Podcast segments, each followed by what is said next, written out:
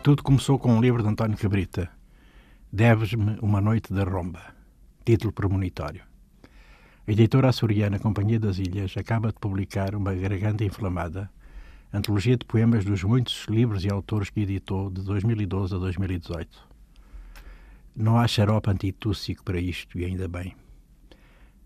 A seleção, organização e nota prévia é da responsabilidade de João Manuel Teixeira da Silva.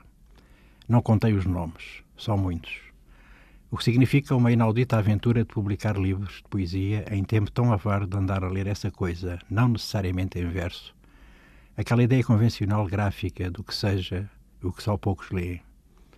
Sem vergonha de o dizer, confissão que não acontece com a prosa, onde toda a gente já leu as obras de autoajuda, os romances dignos desse nome, ou em forma de assim, como dizia Alexandre O'Neill. Uma antologia inflamada esta e singular e que leva como epígrafe um verso de Camões, esse que toda a gente não lê e que a mais das vezes só conhece como o zarolho. Eu rimo citando o que chegou de Ceuta, manco de um olho.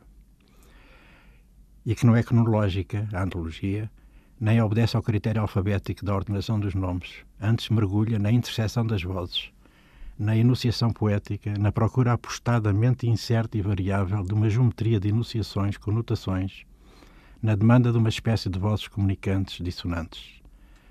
Geometria variável em que o acaso não será de negligenciar na sua secreta sabedoria. Anuncia o organizador, o também poeta já citado João Manuel Teixeira da Silva. Diz ele: A partir da contiguidade dos textos estarão subentendidos dípticos, trípticos e outras sintonias ou confrontos, diálogos feitos de afinidades, rupturas e ressonâncias várias, num contínuo de poema devidamente identificados, mas sem separadores.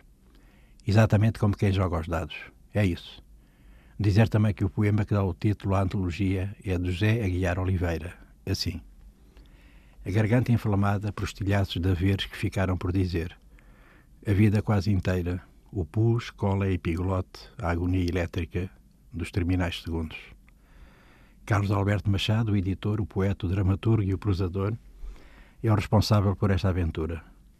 E ficamos a saber que há mais do que se divulga da nova poesia portuguesa e em língua portuguesa. A deliberada recusa de um certo mainstream ou holofote mediático é virtude da sua temerária empresa de publicar poesia. Realçar só que escrever, como está nesta crónica Nova Poesia Portuguesa, é deliberado erro, porque ela é do tempo todo, de todas as línguas desde o Gilgamesh ao poema com que esta antologia encerra.